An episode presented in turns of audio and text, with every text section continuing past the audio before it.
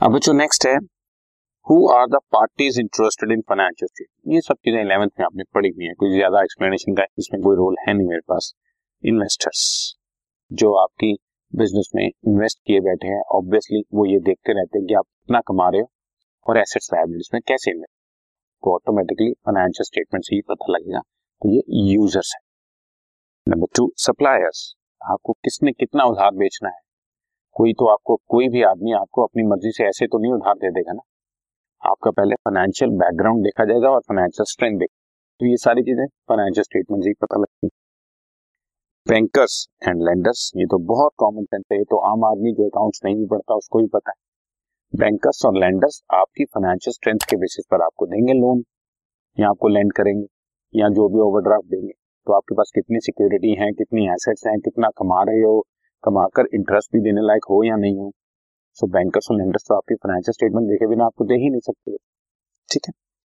Management अपनी performance को continuously check करते रहने के लिए कि हमारा जो काम है वो ठीक चल रहा है कि नहीं चल रहा है हमारी मैनेजमेंट ठीक लेवल पर जा रही है कि नहीं जा रही, हम लोग जिस एफिशिएंसी से काम करना चाहते हैं, उसी एफिशिएंसी से काम चल रहा है या नहीं कर तो मैनेजमेंट भी अपने आप को बार बार चेक करते रहने के लिए फाइनेंशियल स्टेटमेंट के रिज़ल्ट के साथ साथ देखती रहती है कि हम क्या कमा रहे हैं, क्या नहीं कमा रहे, कितना कमाना चाहिए।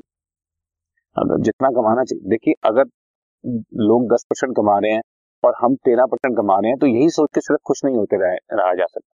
सिर्फ़ ये हमें अपनी कैपेबिलिटीज देखने की हमारा बिज़नेस तो ऐसे है कि हमें सत्रह परसेंट तक कमाना चाहिए। तो हमने एक्चुअल में तीन परसेंट दूसरों से ज़्यादा नहीं कमाया अपने आप से ही चार परसेंट कम कमाया। तो अपनी कमियाँ देखो ढूंढो दूर करो और उसको इमीडिएटली इमीडिएटली प्रॉफिट बढ़ाने की कोशिश करो। तो मैनेजमेंट लगातार इस कॉन्टिन्यूस प्रोसेस को फॉलो करती है। देन वर्कर्स बच्चों वर्कर्स और मैनेजमेंट जैसे कि मैंने बताया ऑलमोस्ट एक ही बात है।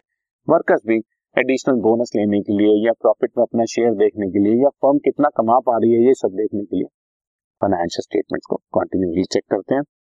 और फाइनली कस्टमर्स आपको because about continuance of an enterprise their strength regarding quality and quantity of goods to be supply again आप इसको अपने लेवल पे जाके सोचो। बेसिकली आप कस्टमर हो लेटर जूम जैसे मोबाइल तो आप मोबाइल किस वजह से किसी एक पर्टिकुलर कंपनी का ही खरीदते हो? कि मुझे ए का खरीदना है या बी का खरीदना है या सी का खरीदना है या डी का खरीदना है? तो बहुत सारी चीज़ें आप मार्केट से गैदर कर और फिर ये भी देखते हो कि भाई सो एंड सो कंपनी का तो मार्केट शेयर इतना बढ़ गया है। सो एंड सो कंपनी के तो प्रॉफिट एकदम गिर रहा है। ये कहीं ना कहीं इनडायरेक्टली एक आम आदमी के दिमाग को भी फ़र्क डालते हैं कि भाई, ये इसका मतलब प्रोडक्ट ठीक नहीं चल रही। इस टाइम ये प्रोडक्ट बहुत अच्छी चल रही है। अकॉर्डिंगली आपके डिसीज़न में फ़र्क पड़ता है। तो कस्टमर्स रेगुलर आपके साथ बिज़नेस करने के लिए आपकी फाइनेंशियल स्टेटमेंट्स को चेक करते हैं।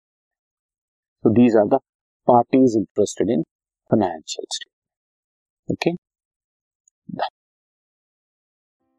this podcast is brought you by Hubhopper शिक्षा अभियान अगर आपको ये पॉडकास्ट पसंद आया तो प्लीज़ लाइक शेयर और सब्सक्राइब करें और वीडियो क्लासेस के लिए शिक्षा अभियान के यूट्यूब चैनल पर जाएँ।